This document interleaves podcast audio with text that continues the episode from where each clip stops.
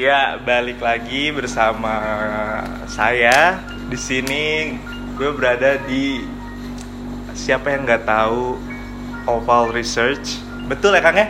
Ya. Oval, Oval Research. Iya, sekarang SCH. SCH.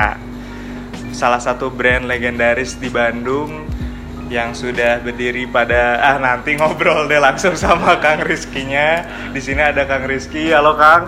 Halo. Nah, kita ngobrol tentang sharing lah sedikit kita Kang tentang branding Nah, uh, dan industri uh, clothing di Indonesia ini ke depannya seperti apa. Pokoknya bakal ada bahasan yang banyak dan lebih lebar lagi mana ya uh, notesnya.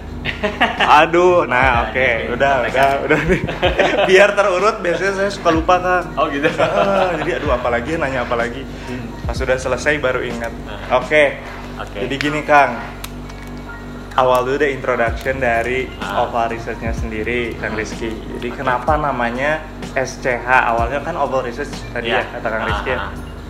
kenapa namanya SCH kang itu AA dan pada tahun berapa sih sebenarnya Ya, dulu kan. Oval Research, Oval Research uh, itu kita uh, ya, tahun 1997 sih.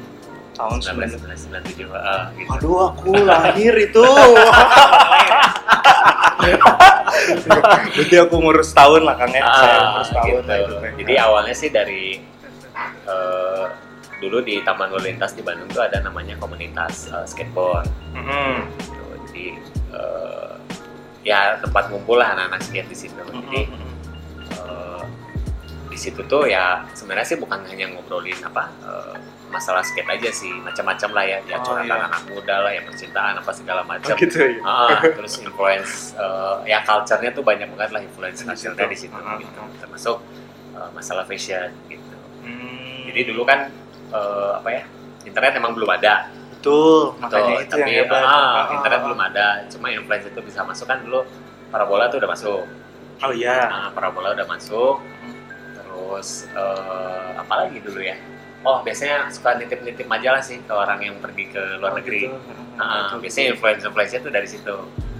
Gitu. Jadi istilahnya sih culture barat tuh emang lagi ini lagi ya. ah lagi Ah. gede banget lah pengaruhnya gitu. Betul. Jadi eh, lain kata tuh tahun sebelum tahun eh, tahun 90-an tuh emang ya brand-brand luar tuh lagi lagi ini Ya, banget lah lagi naik juga lagi kan naik juga brand-brand clothing. gitu Heeh. Dulu mah apa ya? Supreme udah masuk belum sih? Kan dulu. belum ada kayaknya Supreme Oh, belum ya. Supreme itu Sekarang. 2000-an ya kalau salah ya Segituan lah ya. Akhir-akhir ini jadi ngehitsnya kan Hits sekarang, gitu ah, kan. gitu. Betul betul. Terus kena Oh, itu tuh jadi research itu dari situ gitu kan. bukan jadi Oh, bukan. belum Oh, belum, belum. ada Oke. belum ada belum ada ovalnya jadi Oh, belum. eh, ya 97 kan tahu kita tahu semua itu ada krisis moneter gitu Oh iya betul ya. Nah, 97 itu gitu. krisis moneter Eh, itu tuh pada waktu itu mengakibatkan semua ya apa karena dolarnya naiknya melambungnya jauh kan itu tuh Mhm. membuat eh, ya kebutuhan pokok itu naik termasuk kebutuhan lain-lainnya ya termasuk yang fashion ini gitu itu kan eh, naik juga karena rata-rata semua impor gitu Terus Eh, terus.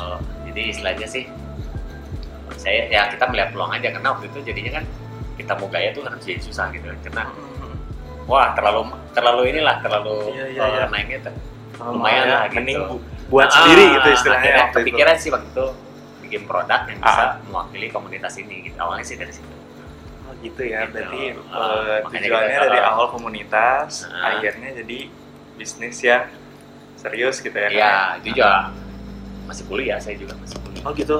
Akang kuliah di Bandung. di Bandung Hmm. Wah, seru ya berarti dari tahun 97. 97. Ah, Berarti 97. umurnya udah 20 dua tahun ya eh 22 tahun ya eh 22 tahun ya Kang? Iya, ya? 22 Dua dekade Kang ya? dua dekade Wah, dua dekade lebih. Luar biasa emang. Ah, Salah satu ya kan yang betul yang gue bilang itu brand legendaris di Bandung ya Kang ya? Iya. Oh, iya betul. amin Diakui. betul emang. Nah, amin terus Kang.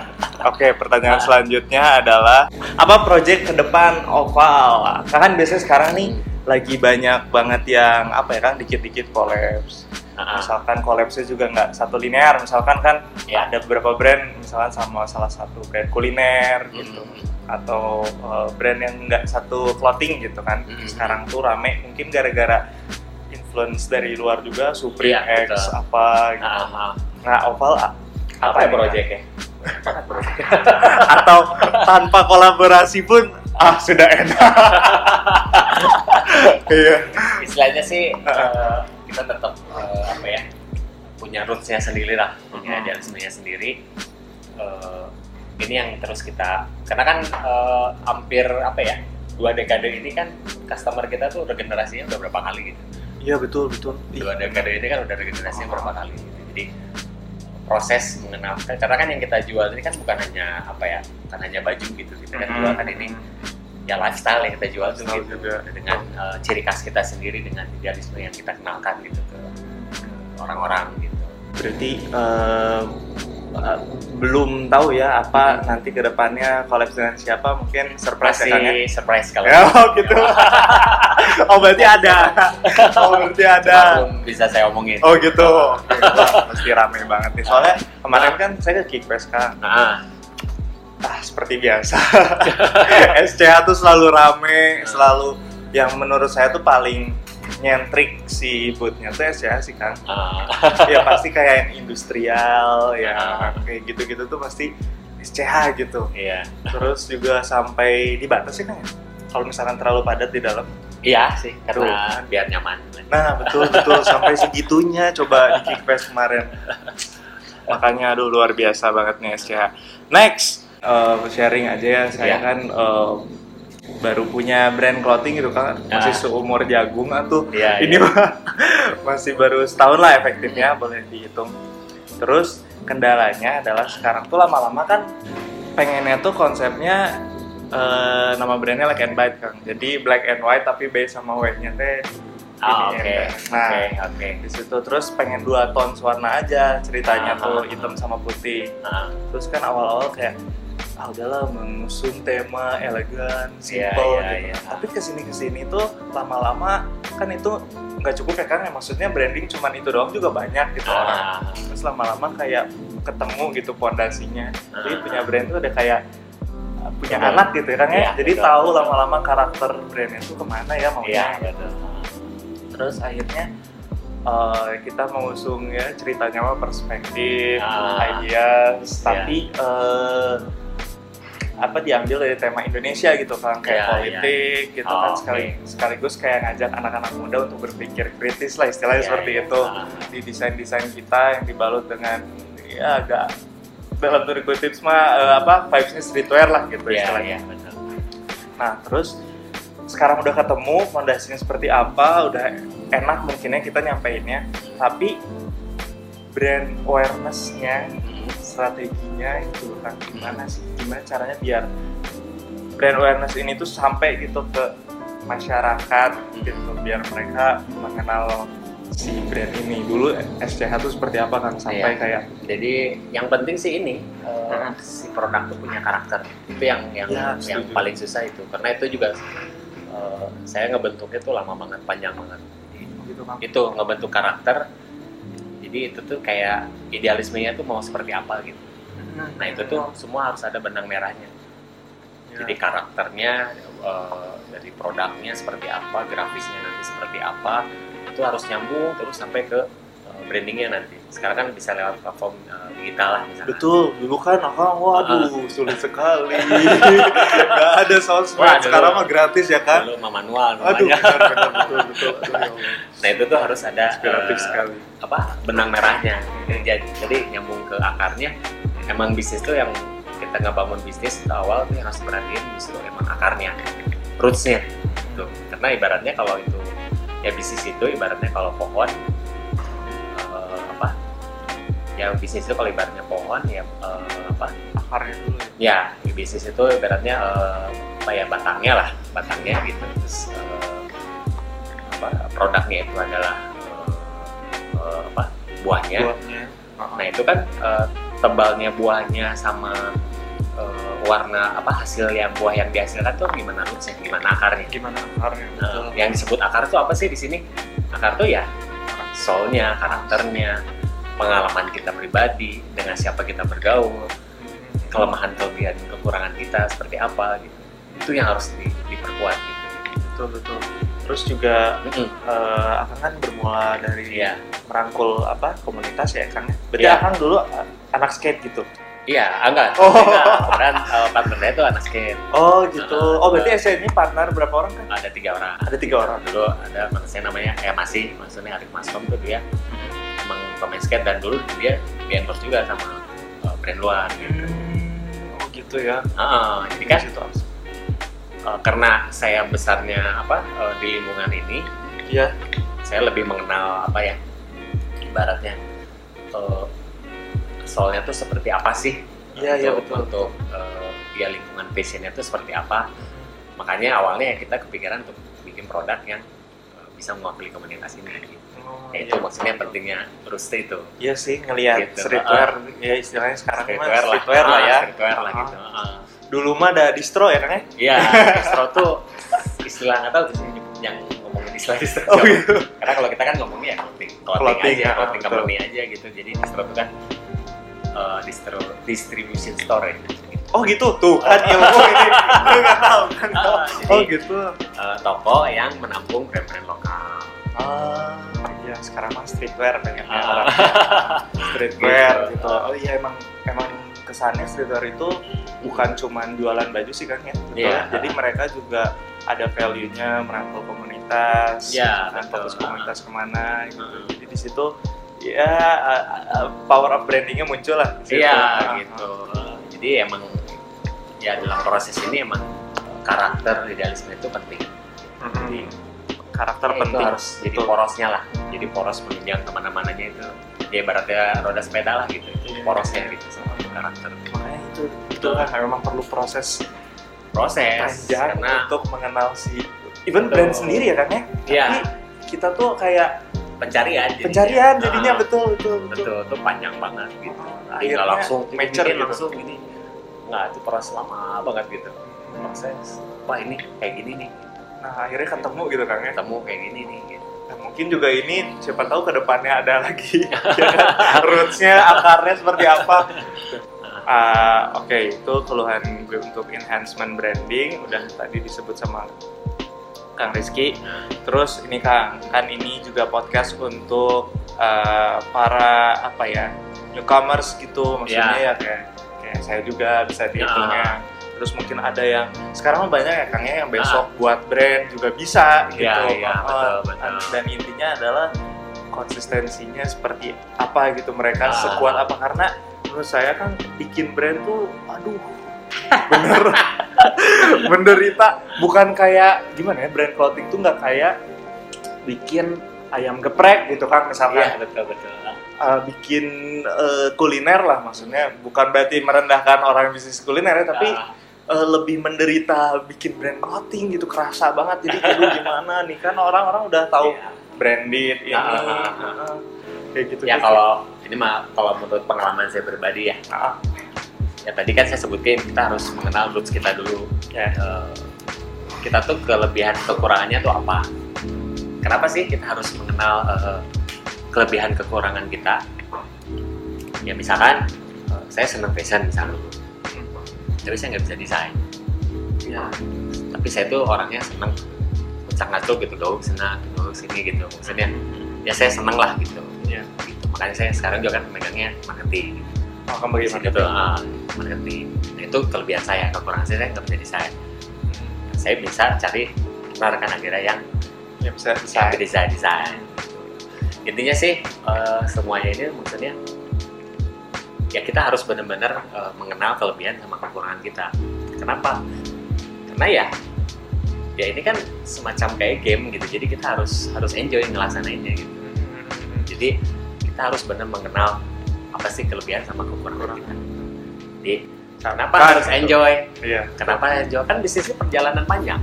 Ah, ah, kita kan nggak nggak mau ngomongin bisnis yang lagi musim ini kita ganti lagi. Udah selesai. Kan capek Iya, gitu betul, kayaknya ganti ini kan long term itu, kan. Nah, kalau kita pengen long term ya kita harus memilih yang yang kita benar-benar suka gitu. Intinya kan tiap orang tuh punya fitrah masing-masing lah. Hmm. Iya kan? Ya, betul. pastilah Mas juga pasti ada kelebihannya apa. Setiap orang ada kelebihannya apa kekurangannya apa Iya, alhamdulillahnya memang kan Heeh. kayak misalkan gitu ya, iya pas udah kuliah gitu kan. Si walaupun ngontrolnya agak sulit ya Kang ya karena saya di sana gitu. Hmm. Jadinya lama karena suka, iya karena sayang ya sama si iya brand ini. Jadi eh, nggak nggak nggak nggak jadi putus asa gitu kan biasanya ah gimana aduh Tuh, untung-untung eh gelo Iya. gitu kan hese gitu. Ah enggak lah gitu. Iya. bisnis yang lain Nah. gitu. Akhirnya lah eh, dikit-dikit putus asa ganti putus asa ganti. Ya, alhamdulillah karena- ini Ah, ad- eh, mungkin dipertemukannya di sini tapi ya eh, proses lah masih proses panjang. ya gitu betul betul. Ya itu intinya harus enjoy biar kitanya bisa istiqomah bisa konsisten gitu enjoy ya Kang. ya ya Ah. SCH dari tahun 97 betul kan? Oh, karena atau ya dari tahun 97 Ah. langsung tuh naik kan? Wah, oh enggak. Enggak. Zaman saya lebih susah karena eh, apa ya karena kan, kan masalah produk fashion ini kan ada faktor masalah gengsi gitu. Iya pasti. mau itu barang mahal mau murah ada faktor gengsi karena kan lebih ke jati diri. Lebih ke orang tuh pakai eh, baju tuh kan seringnya untuk nunjukin jati diri kan. Ada faktor gengsi di situ. Maksudnya kan waktu itu kan produk lokal tuh apa gitu. Ya. Gengsinya nggak ada lah. Kayak kayak semacam produk murahan lah gitu. Mereka masih mindsetnya mindsetnya masih seperti itu gitu. Kalau kita ngomongin sekarang gitu sebenarnya lebih mudah karena pasar udah mulai menyerap produk lokal. Ya, harusnya gitu. Tinggal brandingnya aja gimana dibanding saya dulu waduh. Waduh. PR banget. Tapi udah menjamur Kang. Tahun 97 tuh udah banyak sebenarnya ya nggak banyak sih tapi ada tapi nggak banyak. Berarti Akang seangkatan sama Uncle? Ya betul. Uncle ya. Uncle juga ke arah skate juga ya Kang ya dulu ya? Iya masih anak-anak komunitas itu. Masih sama oh, masih satu circle ya? masih itu, masih itu. Waduh, gila, legend banget. Oke, untuk eh aduh tadi Kang, Heeh. eh, yang eh, tips buat orang-orang mau yang pemula itu Mm-mm. seperti, apa untuk tetap bisa konsisten? ya itu tadi Oh tadi udah ya? Oke, edit. Oke. Tadi. Oh udah. harus senang Oh, aja Iya, harus senang, harus enjoy gitu ngelakuinnya karena passion ya Kang ya. Ah, jadi ya itu tadi kan harus kalau untuk enjoy gimana ya harus harus tahu kelebihan kekurangan kita atau Ah, apa gitu. itu Ah. intinya. Oke, market segmented RSCH itu seperti apa Kang? Karena kan ada ya Kang brand lokal yang eh saya mah lihatnya gini Kang, ada event Bright Spot ya namanya. Iya, iya. Masuk ke Bright Spot dengan ke Kickfest. Pasti segmentednya beda ya Kang ya? Eh, brand-brand di Bright Spot sama di Kickfest Iya. atau enggak di Jacklot. betul. Sampai kayak saya tuh eh, percaya diri bahwa brand lokal tuh ah yang 200 misalnya ada yang 285 lah kan Ya. 225 ribu ukuran t-shirt Aja masih rame gitu yang beli Iya. itu brand lokal Hmm. jadi mereka nggak eh, bermindset kayak ah enggak saya Murah. mendingan aing beli di H&M 100 ribu gitu Ah. nah, kayak gitulah Iya. jadi orang-orang mulai sekarang tuh udah kayak melek brand lokal ya kan lama-lama menurut Kang brand lokal tuh ke depannya seperti apa Kang? Semakin Makin bagus seru. sih. makin seru sih, Makin seru ya? seru, makin seru ke depannya. Karena ya saya lihat kan sekarang anak juga lebih anak muda sekarang juga lebih banyak yang kreatif lah. betul betul Gitu. Jadi jamur banget sih brand lokal sekarang gitu. Cuma ya itu harus dipertahankan adalah eh, itu karakter. Jadi mereka harus punya karakter untuk bisa bertahan lebih lama gitu. betul iya, iya. sama ya CH juga itu sudah 22 tahun coba itu pasti yang denger belum lahir kayak sebelum wah pasti ke depannya akan semakin cerah semakin seru soalnya mungkin karena saya terjun di sini jadi makin melek gitu Kang Iya, iya. pas ikut event Bright Spot, Jacklot, Ah. terus Kickfest, wah tetap rame sih malah vibes-nya makin makin Makin seru seru gitu. ya. Oh, Ah, apalagi. Kickfest kemarin tuh, ya Allah itu mempaduk dek kayaknya. Iya dong. Biar ini orang-orang harus support produk lokal. Karena kan itu juga mendukung perekonomian ya. Setuju Kang, makanya saya juga eh, interestnya pas kan eh, belajarnya di bisnis gitu kan. Hmm. Terus interestnya kan bisnis general ya luas Ya. gitu kan. apa ya fokusnya mau industri apa nih kuliner atau apa gitu kan nah transportasi tapi ah interestnya ke industri kreatif gitu Iya. memang sekarang apalagi pemerintah udah support bikin kita. ya backcraft gitu Iya. kan. Entah nanti apa namanya katanya backcraft kan udah menteri baru. Terus kata Akang dengan adanya apa ya sekarang support pemerintah itu ada ya, impact nggak? Atau belum akan ngambil impact dari backcraft itu sendiri gitu? Eh, saya sih belum ya. Belum belum. Oh belum. Belum ah kalau saya pribadi sih belum. Oh, tapi karena- kalau dengan adanya peraturan pemerintah ya bagus. Karena kan industri lokal ini harus di support ya dilindungi iya betul. Gitu dan waktu itu juga ya kan mereka salah satu apa ya fondasi ekonomi Indonesia juga gitu.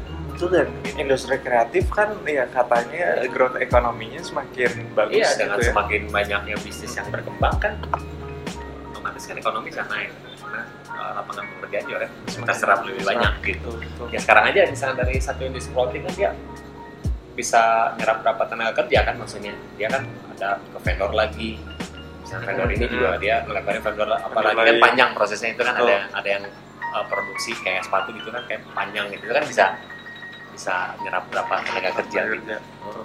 industri kreatif lagi happening banget sih makanya aduh seru nih di industri ini. Kayak kerjanya tuh ah, asik gitu kan. Ah. tidak terlalu birokratis ya pokoknya eh, oke itu dia tadi eh, masalah backcraft. Oh iya kang Eh, kan si backcraft ini eh, ngelihatnya bagus gitu ya impactnya saya lihatnya karena waktu itu pernah sempat ada beberapa brand lokal juga yang dikirim ke agenda Las Vegas gitu kan Uh, siapa ya brand itu? Old Blue gitu sama El House satu lupa lah pokoknya.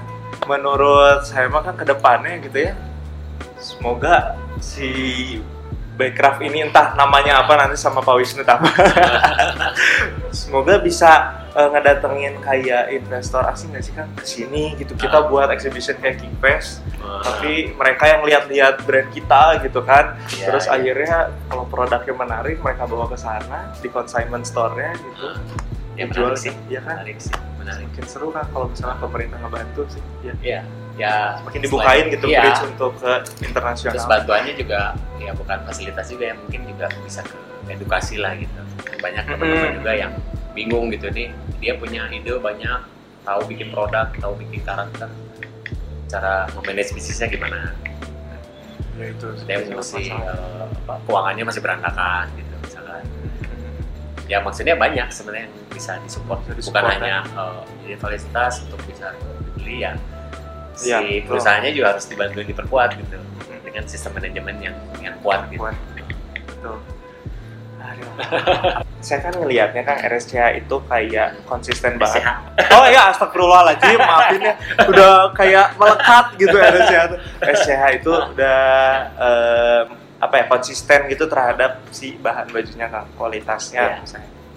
Terus kan sekarang dengan adanya ngelihatnya gitu kan, lokal brand itu eh, kiblatnya nggak tahu ini persepsi Fikri doang gitu atau eh, gimana nanti pendapat Akang pas ngelihat brand-brand lokal tuh mereka kayak ganti eh, bahan Ah. jadi kiblatnya ke B nah, Supreme yang bahannya 20 20 S ya Kang ya Hmm. 20 S dulu kan 30 S gitu Iya, 30 iya, S iya. combat semakin tipis semakin asik gitu kan sekarang malah orang mungkin karena kiblatnya ke situ off white gitu-gitu Ah. kan tebal ya Ah, saya pikir lihatnya mungkin ya orang awam eh, mungkin ada yang lebih ahli lah dalam Nah. bidang kain.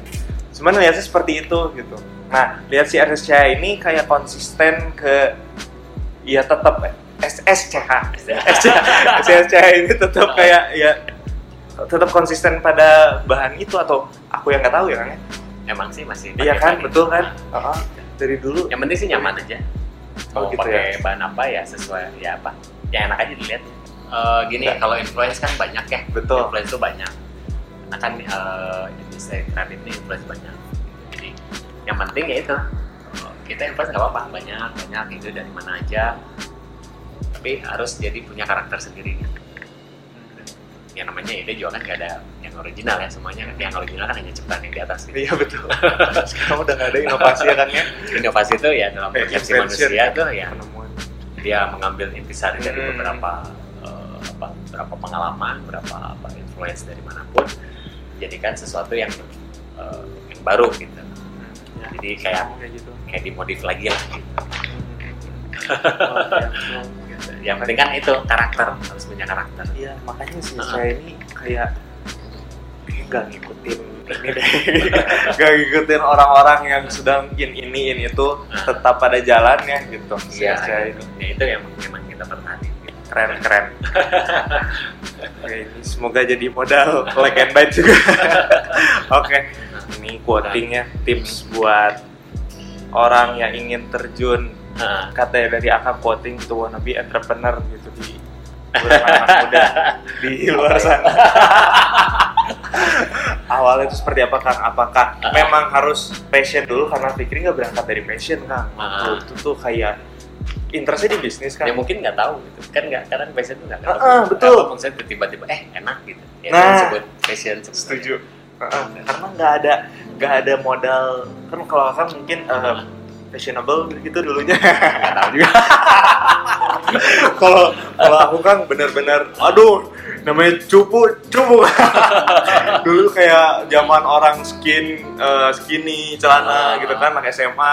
Aku mah gobrak kan, asup botol gitu kan, kayak gitu lah.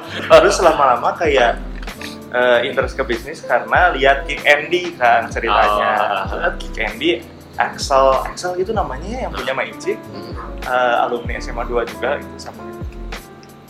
Terus kayak aduh seru ya kayaknya punya bisnis gitu kan. Ah. awalnya dari kayak penghasilannya lebih besar dari dokter ya gitu. Awalnya dari situ kan ternyata kan bisnis gak selalu tentang uangnya. Iya, kalau itu betul. capek betul. Betul betul. Terus jadi eh, akhirnya nemu opportunity di Bandung apa ya yang memang enak gitu buat Iya. produksi ternyata dunia inilah baju Iya, betul. gitu karena konveksi bejibun di sini akhirnya udah cemplung di sini lama-lama jadi kehatean gitu kan jadi Ah, eh, jadi ih, seneng seru lah. ya gitu Iya, eh, ah, kayak ah. gini desain terus sama orang-orangnya seru gitu nggak Ah. nggak nggak yang formal atau gimana gitu tetap gaul lah istilahnya Iya, kan iya. kalau anak muda mah gitu makanya mungkin buat tips-tips. Anak-anak apa nih kang? Pertama tuh harus apa modalnya? Modalnya sih ya itu aja. Eh, tadi ya kita harus, harus yakin. Sama kita harus yakin nih? Yakin. Eh, terus ya harus istiqomah aja. Kita Iya. harus istiqomah aja. Dengan pilihan kita tuh kita harus istiqomah. Apalagi kita udah nemuin eh, senangnya di sana gitu itu itu udah modal banget kalau udah nemuin senangnya Iya, iya. itu modal banget. Jadi kalau bangkrut rugi juga nggak ya, karena iya, senang gitu. tinggal bikin aja lagi gitu kan. Ah, gitu. Selama kita passionnya di situ gitu. Jadi ya itu istiqomah aja terusin stay true lah gitu. Jangan jangan jangan jangan pantang menyerah lah gitu. Kalau kompetisi banyak justru kan kompetisi itu harusnya itu ajang seru seru seruan gitu. Wah seru, bagus. bener kan? Ajang seru seruan maksudnya gini loh.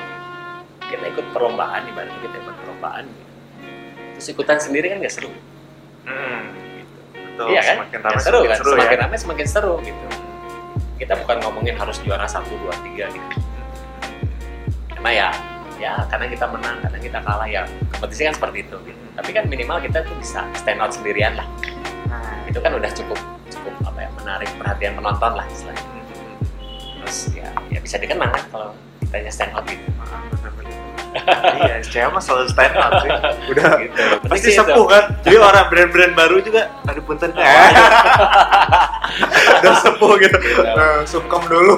Ah, terus eh, kalau kita udah berhasil ya jangan terjebak juga di zona nyaman Nah, iya kadang udah berhasil. Ah, udah ya. gitu. Jangan stagnan lah gitu, jangan Hmm. stagnan. Kita harus ya jangan jangan terjebak di zona nyaman lah. Maksudnya keberhasilan masa lalu itu ya itu masa lalu gitu.